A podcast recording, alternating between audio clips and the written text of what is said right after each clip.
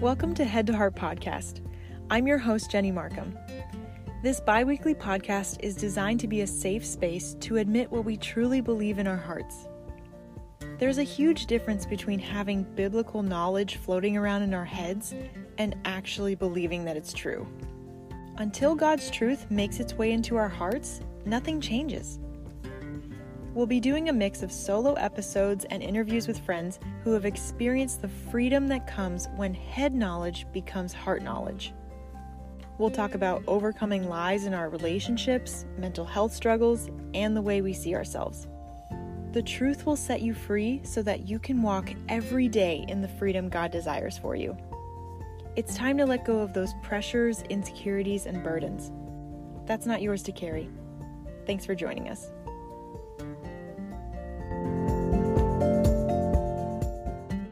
Welcome back to Head to Heart Podcast. I'm your host, Jenny Markham. I'm bringing a brand new guest to you today. So I'm just going to let him have the wheel and introduce himself. So go ahead, Trevor, introduce who you are, what you do, and tell us a fun fact. Awesome. Uh, thanks so much for having me. It's great to uh, virtually connect and meet with everyone. It's awesome. Um, yeah, my name's Trevor Olesiak. Uh, I I kind of I get to play in two different worlds, which is super fun for me. So I've been in ministry for 13 years. Um, I lead our people and culture teams uh, at, at a church in Jacksonville, Florida called Celebration Church. And uh, that's been super fun to do the last, uh, you know, a little over a decade. Um, and I also uh, do executive coaching, uh, which with a company called Novus Global, which has been a, a ton of fun for me as well. And so I love, uh, really, I love pouring into and developing people. And so this is kind of two different modalities of that that allow me to do that. So it's uh it's that's awesome. Yeah. Uh, did you know that I well you probably didn't know so I'm going to tell you I'm I'm actually from Fort Myers Florida. No way. Yeah, so I know of Celebration Church. Very cool. Yeah, I grew up in Melbourne, Florida, which is a, a couple hours south of Jacksonville and I think a couple hours north of, of Fort Myers. So, mm-hmm. yeah. But you're not are wait no. You are currently living in florida. How far away is where you live now from where you grew up? Uh two and a half to three hours something like okay. that. Gotcha. Yeah. and why don't you give us a fun fact? A fun fact. Um I, i'm a um closet uh photographer so I, I say Do you it that take way. Pictures like, of your closet. I'm just kidding. well, that's well, that would be weird. No, um, no, I just I've always enjoyed photography, and uh, you know, there's been a couple of different points in my life where I tried to make it a career and just re- realized uh, it kind of zapped the fun out of it for me. And so, um, but I, I love it. I, I still get hired to do things every once in a while and, and kind of dabble in it. So I guess I have three worlds I get to dabble in excuse me but yeah i love uh, i love taking pictures uh, and i have three kids so it's always i got lots of uh, uh fodder there for uh, for uh, snapping photos so yeah. Mm-hmm. that's awesome. Well trevor what have you been set free from? Yeah and, and i love i love this question. I love how we you know we were talking a little bit before we we got you know on the air here um how you think about this as a journey and, and I, I lean into that too and really like a record like there's a times when the Lord will, you know, uh, heal us in an instant, right? Or will um, break something off of our life. But more often than not, in my experience, um, freedom looks like something that we have to wake up and choose every day, mm-hmm. right? And you know, I love in um, uh, Galatians, I think it is. It, it talks about how like it's for freedom that Christ set us free, uh, and don't choose that yoke anymore right mm-hmm. and so for me you know especially you know as it relates to the conversation we're about to have um you know especially when i was younger uh, i dealt with a lot of fear particularly around um pain and pain as it related to rejection mm-hmm. and um, what I what I've grown to realize and what I still have to remind myself of constantly and have the Lord remind me of is that you know um, there's a difference between the truth of the events that we find ourselves in and then our own perceptions of those events and i'm sure we'll get into this more and talk about this more because it's kind of a critical uh, part of the idea of emotional intelligence but understanding that our perception of events are not necessarily um, a true representation of what's going on and so that's been something i've had to constantly kind of massage in my life and learn uh, how to how to eh, you know and eh, obviously with through the lord's guidance uh, help me navigate that and recognize that rejection is an it oftentimes says more about the person that I perceive to be doing the rejection, the rejecting, uh, than it does about me. And recognizing that I don't have to put on whatever label or mantle someone might be putting on, you know, trying to put on me. And so, uh, so that's the thing for me is really, um, I, you know, I go for things now that I never would have gone for in my younger years because I would have been too afraid. And so uh, that's um, yeah it's the, the I'll, I'll finish the thought with this. The question i always ask myself i like i wake up every day and ask myself what does it look like to choose courage today? Mm. that's awesome. And i'm currently in a job where i it's the department at the college is called student care services and so i get to work with students in appointments sometimes um, navigating like lies they've believed or wounds they've had from people in their past and we just get to sort through like okay this is what happened but this is actually what god says about you and right. so i'm on the same page with you that we derive meanings from things that happen to us but those meanings aren't necessarily true yeah absolutely and and not only whether they're capital T true or like or not, like that's what people are often looking for. Like, can I verify this is true or not? And oftentimes that's that's not the most resourceful approach. Um, what you know, one of the things I've tried to lean into recently, especially like with feedback, you know, mm-hmm. is recognizing that um, even if it's only one percent true, what can I learn from what this person is sharing with me? Mm-hmm. Even if they don't intend it for my good or for my benefit even if they're just being a jerk, which happens sometimes, right? Uh, how can I leverage that for my own growth, my own development, and not wear it like um, like a name or like a label, but use it as a tool uh, to accomplish what it is I'm going after. And so, mm-hmm. even reframing um, some things that people will say to us and learning to leverage them can oftentimes really help us and help us grow. Mm-hmm.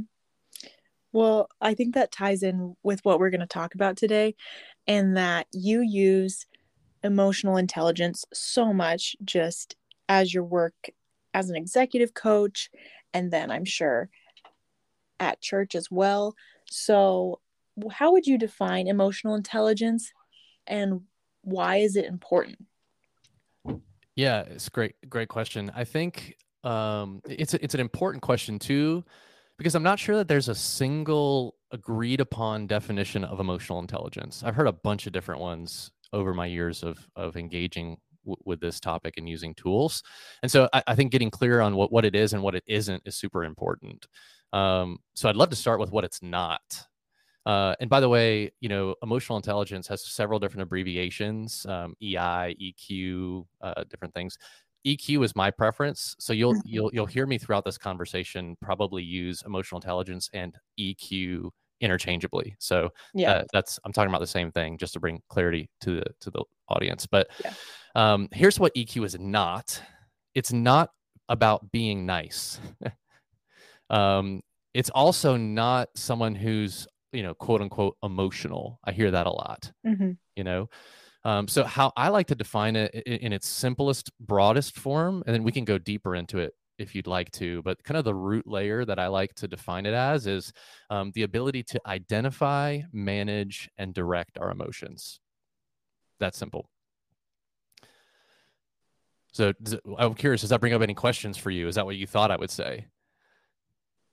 I don't know. I think so. I think that I also expected you to say something like, um perceiving others like something to have to do with our relationships with other people. Yeah great. And and that absolutely uh is a facet of emotional intelligence you mm-hmm. know um often the, the key here i think is our emotions are our emotions right? Yeah. and so um even in how we relate to others we relate to others through our emotional responses Mm-hmm. You know, mm-hmm. we don't always think about it that way. You know, research shows that we have um, around 400 emotional uh, experiences every single day. So I'm curious, how many of those do you recognize or, you know, kind of qualify as an emotional experience? I don't know, maybe like 10. right. Yeah. So so many of them, so much, so much of it is happening subconsciously, and we're not even realizing what's going on.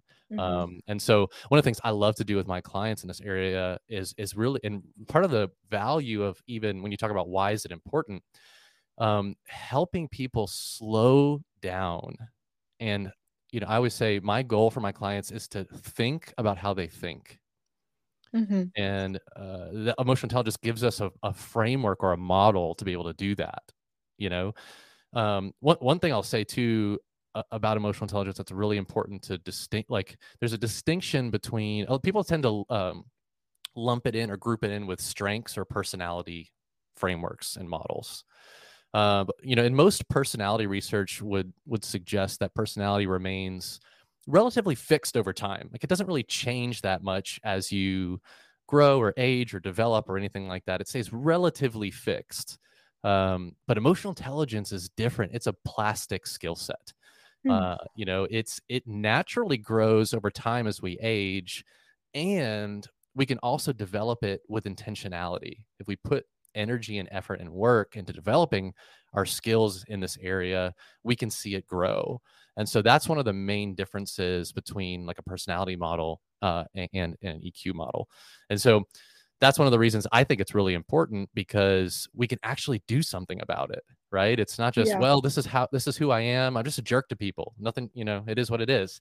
Uh, mm-hmm. Uh, no, I can actually, if I, if I am not good, like to your point, if I'm not good at, with, at interacting with other people, or I notice that there's gaps there, or I'm, you know, uh, I'm not realizing all of the potential in my relationships that I'm, that I'd like to, uh, there's actually something you could do about it, which is fantastic yeah, that gives me so much hope for the future. Absolutely.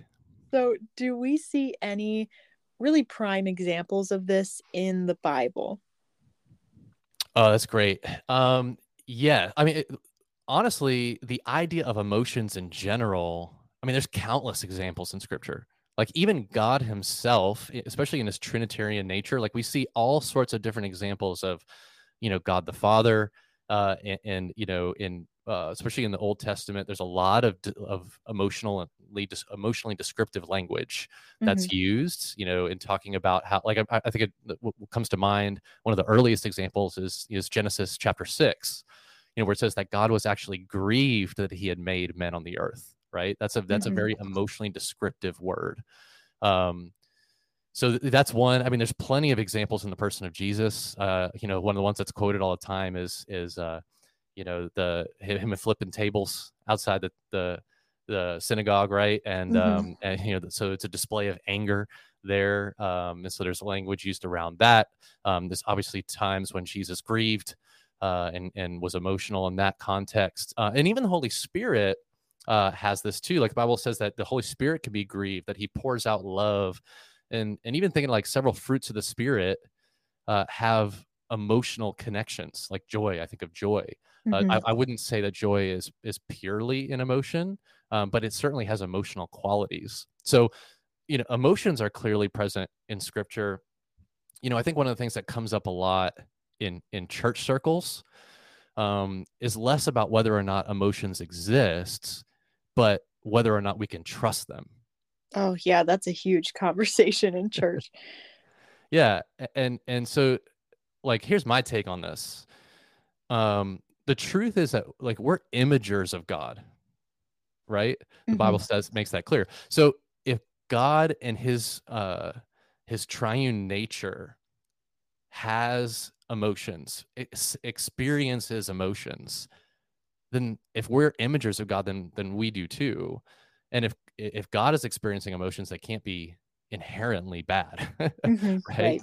right? Um, that that wouldn't make sense. So, you know, there there's certainly scriptures that suggest that the heart is deceitful, right? Like you see that. Um, you know, and some, you know, I've seen some church circles and, and Christian circles tend to really run uh, with that and take it, you know, to an extreme and say that emotions are evil, can't be trusted at all.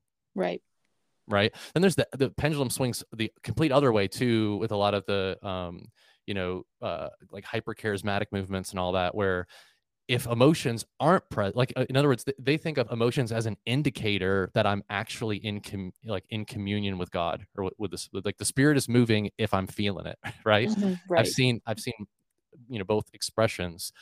Um you know and, and the truth is i think for me uh make there's not a clean distinction like that right? Emotions are are amoral in a way it's great data it's great information. Um you know and then really to uh, not to go too you know theologically deep here on this but i think one of the key mistakes i see christians make a lot is they try to separate the body from the soul. Mm-hmm. right? And they try to think about them as two distinct distinct attributes of who they are and, and they're not integrated in any way. But i mean that's completely incongruous with the ancient hebrew mindset that's right? True. Yep. And I mean, you may have explored this this topic on on you know prior podcasts, but you know the like the Hebrew word nefesh, it's often translated as soul, and that's what people you know will will think about as as soul, but it, it actually more literally means like the throat, right? And, and, and mm-hmm. the deep the deeper Hebrew meaning is that it's it's it represents a living, breathing, whole person. It describes our wholeness even in the distinct parts like just like god is distinct you know father son holy spirit we image that. He and even though he's distinct in that he's also a whole being a whole person. Um and and and we're the same way. We're interconnected in, in wholeness. Yeah. and so uh and, and which uh, by the way is corroborated by modern neuroscience you know which continues to disprove that there's like any discernible distinction between mind and body. So I think that's fascinating. Recognize allowing if Christians were able to um, think about themselves from a place of wholeness, uh, I really believe they'd get a better uh, understanding and grasp of how emotions are designed to be uh, really an integral part of our being. Yeah. Hopefully, hopefully, I didn't go too deep there on that one. no, no. What is too deep, really? Fair. Um, I just can think of several places in the Psalms where David refers to, in some translations, it'll say like his heart or mm-hmm. soul, and then other places it says his kidneys. and so that's just another example of that. Yeah, well, and that's the, the, the Psalms, Lamentations. I mean, there, there's a, like a lot of those poetic books are very uh, emotionally descriptive, you know, and they're they're really part of the reason we think of them as beautiful poetry uh, is because of their emotionally descriptive language and how they stir up emotions in us because we can relate to the experiences. Mm-hmm. So, uh, yeah, yeah, absolutely. Yeah, that's a good point. So, if we're just looking inward at ourselves as we are currently, how can we assess our own emotional intelligence? Well, there's a there's a lot of there's potentially a lot of different ways. I, here's my favorite way to get a to get a uh, an understanding of where we are in these different skill sets, and they really they are that they're skill sets. Okay, um, my favorite way is to really lean into and to utilize a quality, scientifically reliable, and validated assessment. Um, it's I say this a lot. Uh, we, we say this a lot in, in the coaching firm as well. Is like you can't do surgery on yourself. yep. Right. And so you, I mean, there's a lot of things, you know, mindfulness and different techniques and tools you can use to um, become more emotionally aware. Uh, but but it can be really difficult to action against that or to create a plan for growth if there's not a clear understanding of where those specific gaps are for you in your skill set. Mm-hmm. Um, so, uh, uh like, real briefly, like, so my, well, let me say this my favorite uh, uh assessment, by the way, is the EQI 2.0. Mm-hmm. Um, fantastic assessment. Um, but it's not one of those, you know, you can go online and, you know, uh, you know, pay 10 bucks and take it, right? Mm-hmm. It's, you know, gives you your uh, Harry Potter house that you're going to be in. you know what I mean? Like a lot of these online assessments are, right? Yeah. yeah. So it's it, it really is. It's a it's a uh, it's actually a clinical grade tool. So you have to uh, use it with a trained professional. Um, and that's what that's part of where it gets its its power, I think. Um, but in that model, you know, it it it covers kind of five key areas. Uh, is self-perception, understanding our own emotions and how we view ourselves emotionally. Uh, self-expression, how do we express ourselves? You know, once we feel something, we're going to start responding and doing something about that feeling. Um, and as we do that, we're going to inevitably inevitably bump up into some other people, which is the the interpersonal component you were talking about earlier. Mm-hmm. Um, and then from there, we're, like we need to make decisions on things, and so emotions play a big role in our decision making. Uh, and then finally, stress management. How do we manage and deal with stress uh, and stressful things in our lives, right? And so, uh, the cool thing about the EQI is it looks at those kind of five different domains and different skills that are in each one of those. Um, and it really helps you narrow down. So I'll give you, uh, can I give you a personal example? Like when I first yeah. took this assessment, yeah. Um, so I, I, I'm a pastor. I've been in ministry 13 years. I first took this assessment maybe, uh, maybe six years ago, seven years ago, something like that. Um, and uh, empathy was by far the lowest skill set for me, which is part of the interpersonal domain. That's surprising since you're a pastor. it's it, it's incredibly difficult to be a good pastor if you don't have if you don't care about other people. Mm-hmm. Right? Which is funny because uh, empathy is a lot deeper than that, right? It's not just about it's not just about caring for others, although that's a certainly a component of it. Um, really that what, what I came to realize and so here's why I bring up bring this up. I never would have realized this if it wasn't for a, a robust tool like this. Mm-hmm. So empathy is not only like recognizing and understanding and appreciating how other people feel. You know, that's important part of it. But it's also the ability to articulate that understanding to someone else. In other words, mm. if they're not picking up what I'm putting down, it's not real empathy.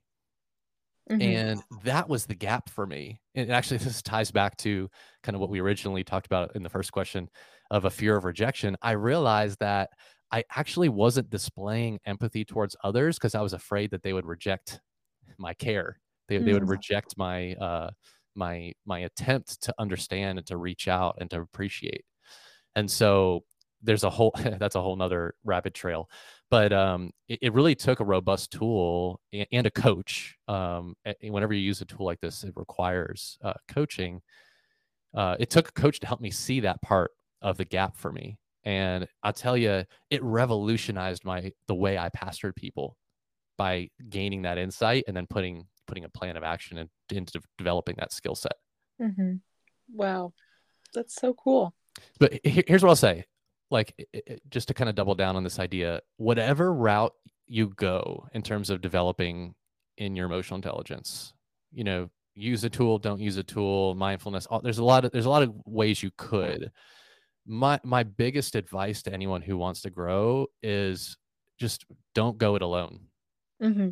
you know whether you do it in a group whether you hire a coach whether you have conversations with your spouse or with a friend um, it like it is a like we are communal uh, beings. We're designed for relationship, and we grow best in community.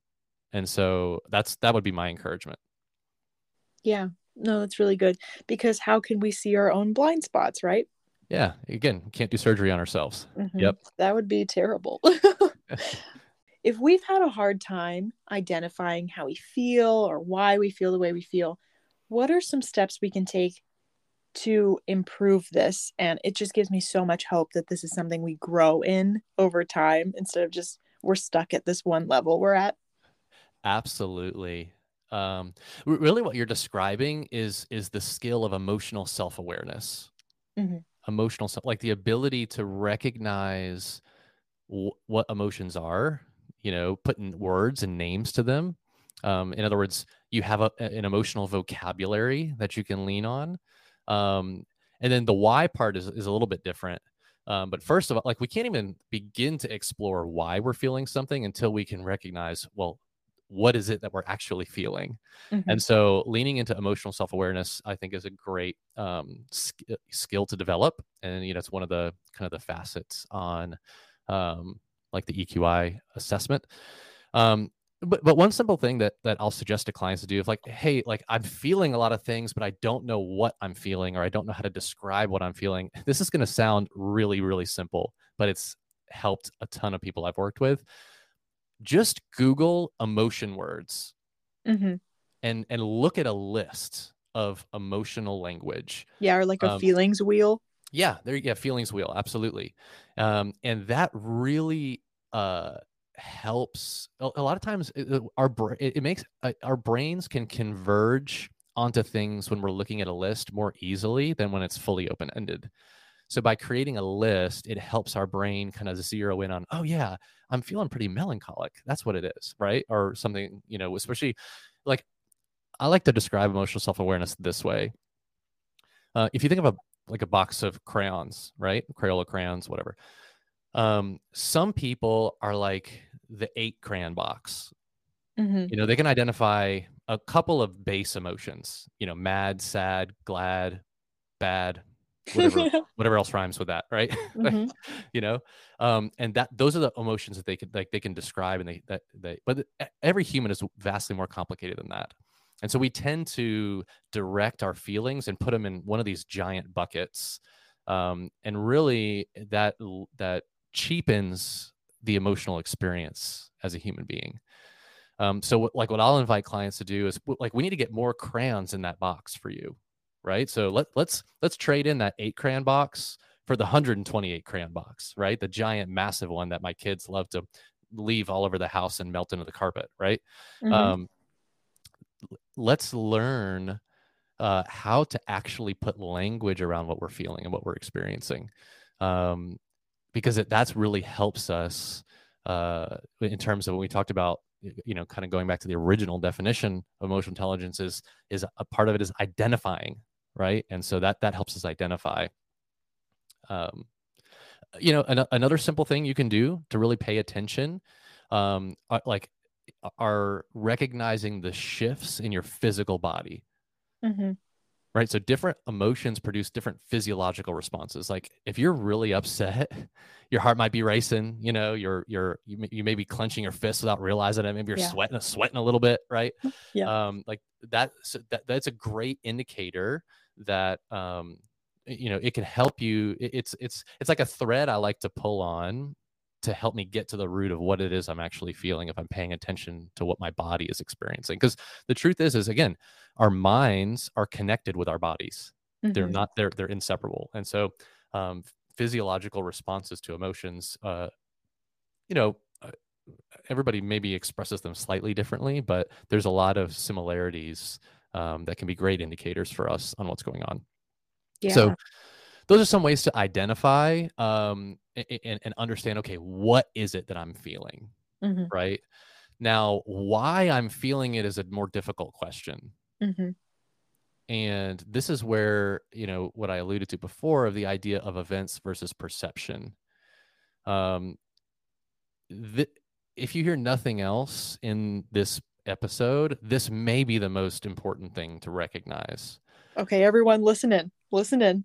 I'll, I'll try not to not to uh, screw it up here but um so again events are the facts of what's happening it's what we can observe with our senses what we can see. Um but our brains are going to then tell our we're going to tell ourselves a story. We're going to assign meaning to those facts. And nine times out of ten that's unverified Mm. right? So uh, let me give you an example. Um, you know maybe uh, you know there's some people who are listening in their car right now. Maybe you just got cut off on your way to work or wherever it is you're going right? Um, you know i'm sure everyone listening to this call responded in a way of you know uh, care i'm going to kind of you know give them some space maybe say a prayer that they are getting where they're supposed to go whatever right just you know r- really being um, understanding of what's Mhm. going on Yes, know, there- we'd hope. We'd hope. right yeah um, you know maybe uh, there's some other people in the world and i certainly would not identify with this group at all. Um, but there's other people in the world who man when they get cut off in traffic they get a little they get a little upset right? They may uh, get a little close to the person's bumper. They may tell them they're number one you Mhm. know ha- use some colorful language perhaps with emotional undertones right? You know? So notice the exact same thing happened to both people but their response was completely different. Why is that?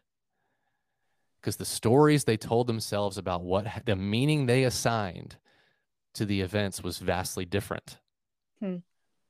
The angry yeah. driver said, "This person's a jerk. They don't care about anyone else. They're they're making the roads unsafe." Right? Right. Um, the other person maybe was thinking, "Man, maybe they just got some bad news. Maybe they're on their way to the hospital right now. Maybe something's going on that I don't know about." Mm-hmm. Right? Yep. And so the point is not which one is right and which one is wrong. The point is which one is a more resourceful story to tell ourselves right right and and so recognizing that the that the perceptions that we have are actually what drive our emotional responses it's not the events you know when someone walks when you walk into a party and someone doesn't say hi to you you you can tell yourself all sorts of stories about what's going on there one will produce maybe a, a, response of, hey, I need to go make sure I circle back with that person and check in on them and see how they're doing, see if something's going on. One maybe says, gosh, I can't believe they just, you know, treated me that way. And so this is where we start to get into the directing our emotions component of emotional intelligence. Because the truth is, is that our emotions don't derive from the circumstances and events in our lives. Mm-hmm. Our emotions derive from the stories we tell ourselves about the events and the circumstances of our lives. Wow. I feel like that's going to just set a lot of listeners free from a lot of bitterness, actually, because if we continue to tell ourselves stories like, this person's out to get me, they don't like me, why did they act like that? It must have been my fault. Like, of course, we're going to feel bitter or frustrated, sad, whatever it may be. But if we direct our emotions towards different meanings, that could actually be the whole problem. You don't know. Absolutely. Yeah. and and and again, the the goal is not to necessarily determine which one is right, which one is wrong. Mm-hmm. Right? We're not moralizing it necessarily. It's you know when well, like when I have clients who are really stressed out and they want to imp- like reduce the stress in their lives, they're almost always convinced that it ha- like the circumstances have to change in order for stress to go down right so like okay if i'm if i'm at a certain level of stress there's logically there's two ways to reduce i can re- i can you know fix the circumstances and reduce my stress levels or I can increase my capacity to uh, to handle stress. Mm-hmm. Uh, but what I always help people think about, like, what if there's a third option? what if the stress that we're experiencing is actually something we are creating? Yeah, in the way that we're thinking about the stressors. Yeah, absolutely. And here's the thing: thoughts are thoughts. Like, like if if I get cut off in traffic, my initial thought's going to be, "What a jerk," right? But I have a choice on whether I believe that thought or not. Mm-hmm. You see, that's that's what I think Scripture is talking about when when they say to take every thought captive. We can't actually control our thoughts; they just happen. What we can control is what do we choose to believe. Right. Do yeah, I think I think there's a little phrase that's like, I can't control what birds fly over my head, but I can control the birds that build a nest in my hair. I love that. I don't Have think I've ever heard, I don't think I've ever heard that before. That's oh, fantastic. Yeah, well, you can take and use it as much as you want. I'm stealing it. And I'm not giving you credit either. I'm just That's kidding. fine. I didn't make it up. what what a, yeah, that's it's it's it's true. It's true. Like we we decide what are what you know uh, and because that's how the enemy works right? The enemy can only he can speak to our minds. He can he can put he can uh, whisper thoughts into our ears where we get but he has no power to force us to believe it.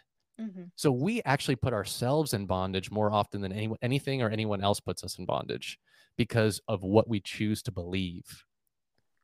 That's so good. Wow that's so good it, but hey but here's the thing like it's way it's easy to say that it's difficult in the moment mm-hmm. to recognize that's what's happening. Mm-hmm. And so creating space in your life, again, to think about how you think, to slow things down. Right. I use this example, you know, in like keynotes and stuff is, you know, like uh when you've been living in a house for a while, like for you know, like for a couple years or whatever, you wake up in the middle of the night, get a glass of water, you don't have to think about where the light switch is or where the cup cabinet is or like it's kind of autopilot. Like you're like if you ever wake up in the middle of the night you're probably half asleep and you just get to where you're going and don't even realize and remember how to do it right? It's muscle memory. Right. Yep.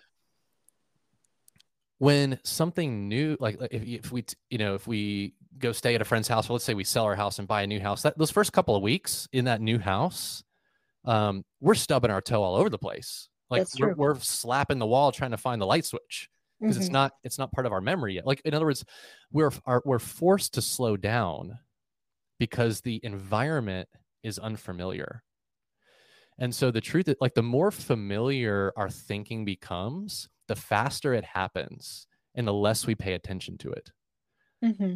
And so if we want to actually improve in our area of thinking, uh, we have to intentionally slow things down and and you know our brains want to uh, decrease the time between a trigger and the way we respond and mm-hmm. that's how we that's how we see you know um, even strongholds you know to, to to go to the extreme but just patterns in our life right and so if anytime we want to address an unhealthy pattern or we want to change something uh, we have to intentionally slow down that time between trigger and response to have time to analyze what's actually going on and potentially select a more resourceful uh, belief.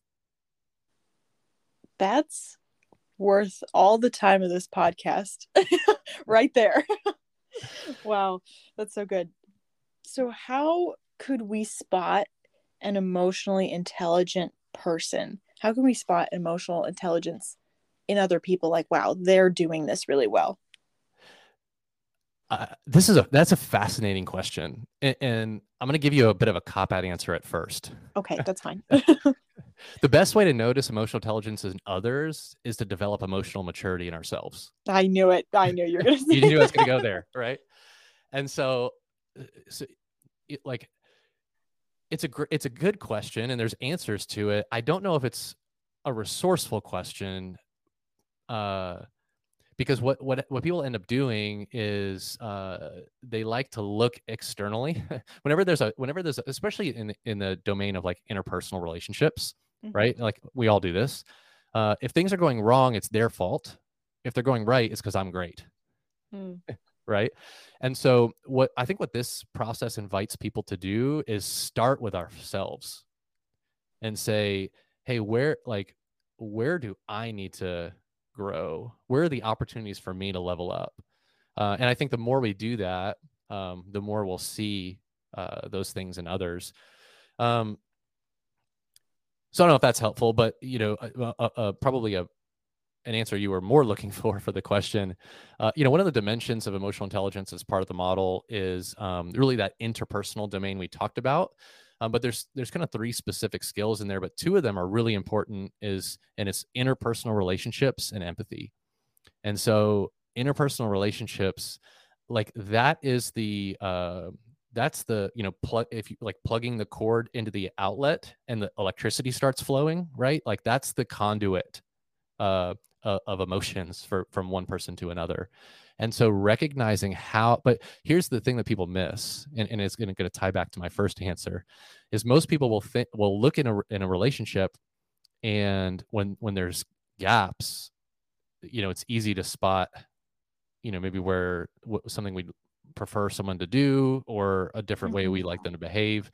Um, but the question I invite people to ask themselves in the area of interpersonal relationships are um, do I understand the way that my emotional responses impact this other person? Hmm. And for the for for better or worse, for good or bad, right? Mm-hmm. Um, that's not always a negative thing, but just being aware of the fact that my emotions absolutely play a role in my relationships. Right. You know, right. Um, and then obviously empathy we talked about already of you know really being able to recognize uh, and, and, put ourselves in in someone else's shoes and perspective um, and expand um, and and a lot of times challenge the stories we tell ourselves So, really, I, I think a lot of what we've already talked about, you know, those are some of the things that really play into this. Um, but you know, my my encouragement is always, hey, start start start looking. The first question should always be, in what ways am I contributing to whatever challenge I'm experiencing with someone? Mm-hmm. That's good. It kind of just reflects it back on ourselves because we can't control other people anyway.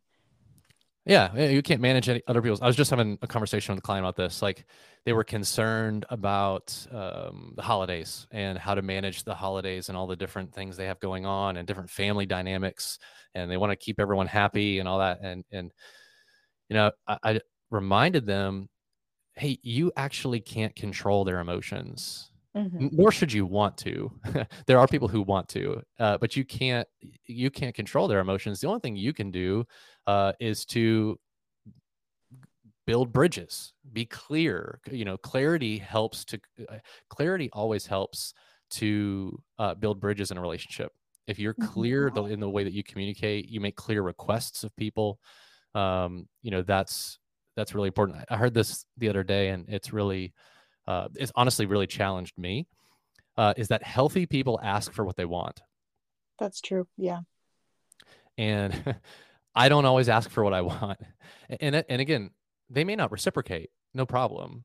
But the having a solid sense of self and being willing to say, "Hey, here's here's my request of you," or "Here's actually how I would like for this uh, relationship, this this thing to go." Um, that is uh, a super helpful skill set to have in in developing thriving relationships yeah we just can't expect other people to be mind readers yeah uh, yeah absolutely so if someone... I wish I wish I could trust me. I've, been, I've, been, married. Know, we wish. Uh, we really you know, wish. Yeah, I've been married almost 14 years, and I wish I could read my, my wife's mind. Uh, but uh, you know that and that's something like especially in a marriage relationship or dating relationship anything like that like learning to have that um that dialogue uh of and i love using like even so one and i didn't come up with this idea um but there's this this kind of um understanding of of requests right or expectations is probably a better way to say it like expectations uh, versus agreements right? So often where we get in trouble in our interpersonal dynamics is we have expectations of others. Mm-hmm. Like to your point, we can't read each other's minds. A lot of those, uh, you know, nine times out of 10, those expectations are unsaid. We just have them. Um, and so one of one of the things that's really helped me develop in that area is I don't have any expectations of anyone. I seek to create agreements and part like the first step of creating an agreement is actually sharing hey here's what i would like to see. Now what would you like to see? And let's mm. let's let's let's create agreement with each other. Yeah. That's so good. So if someone would want to dive deeper into this topic do you have any resources that you'd recommend? Um yeah uh three books come to mind.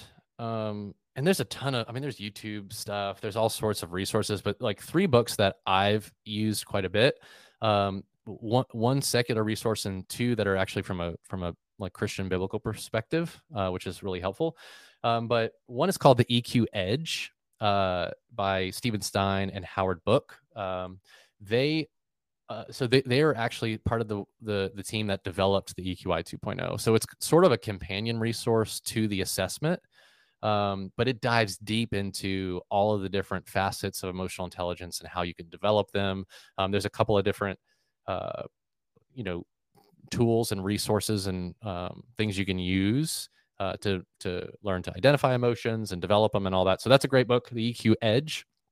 Um, then two others I like. Uh, one is called Developing Emotionally Mature Leaders, uh, written by uh, Aubrey Malphurs um, fantastic. It's more about developing emotional intelligence uh, in your teams. Like, so if you're leading a team, uh, this is a great resource.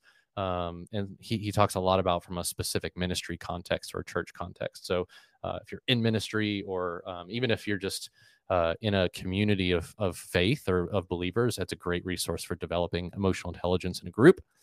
Um, and then why emotions matter. Uh, Kristin Collins and Jonathan Collins. Jonathan Collins is part of the the team behind the Bible Project. Uh, if you're familiar with the Bible Project, and so uh, he and his wife wrote a book uh, about this, about why, why emotions matter, uh, recognizing your body signals, grow in emotional intelligence, and discover an embodied spirituality.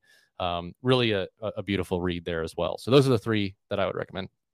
That's awesome. Well, if you had any final encouragements, one thing you could just leave listeners with before this episode ends, what would that be? Um, great question. Um, you know, the, the first thing that comes to mind is is leaning back into the idea of event perception, but we kind of talked about that already. So um, I'll give you a bonus one here. Uh, maybe dispel a little bit of a myth. I, I know your audience is is primarily uh, female. Uh, is that that's is that right? Yes, primarily female. Yeah. So cultural stereotypes. What what do they say about women? Right. That they're too emotional. right. Women are more emotional. Uh, they're you know all that, and then you know so a lot of people will then uh, extrapolate that and, and assume that women are better at emotional intelligence than men or whatever, and it, it's actually not true according to research. Um, now, there's some specific skills that women tend to have a, a, a more of a you know general competency uh, that might be higher than a man at first. You know, um, like an example of that is actually empathy. So women tend to test a little bit higher in empathy than men. But when you look at all of the emotional intelligence skills across the board, there's really no difference um, in gender. Mm-hmm. Now they have, you know, again, varying strengths and weaknesses, but um, both genders have an equal ability to be emotionally intelligent. And so i like like that tends to surprise people uh, when i share that. And so uh, i just think that's a fun maybe a fun fact. I probably should have shared that as the fun fact at the beginning. Um, so that's a fun fact but but here's here's the encouragement i would leave behind that is um, to remember that wherever you are right now um, in your in, whatever your level of emotional intelligence is. Let's say it's really low in certain areas. Great. Once you know your starting point, you can grow.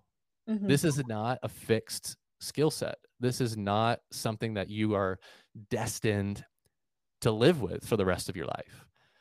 You can actually, with intentional work, you can actually develop in these areas uh, and there's there's you know we've talked about several different ways you can do that, but I just want to encourage people who who maybe have been told you're too emotional or you don't. You know, the great thing is part of uh, pursuing emotional maturity is getting really really clear about current reality. Here's where I'm at right now, and that's awesome because now I have a path eh, for how I can move forward.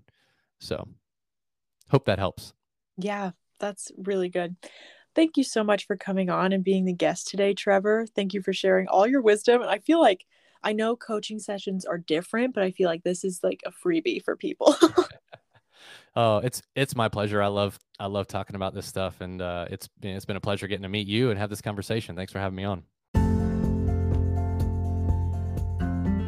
Thank you so much for listening to this episode of Head to Heart Podcast. It's a joy to record them and a joy to have you listen. I love hearing from you. So if any part of this episode was helpful, go ahead, share it on your Instagram story, and tag us. The handle is head to heart underscore podcast. And if you would be so kind, leave us a rating and review on Apple Podcasts or our website.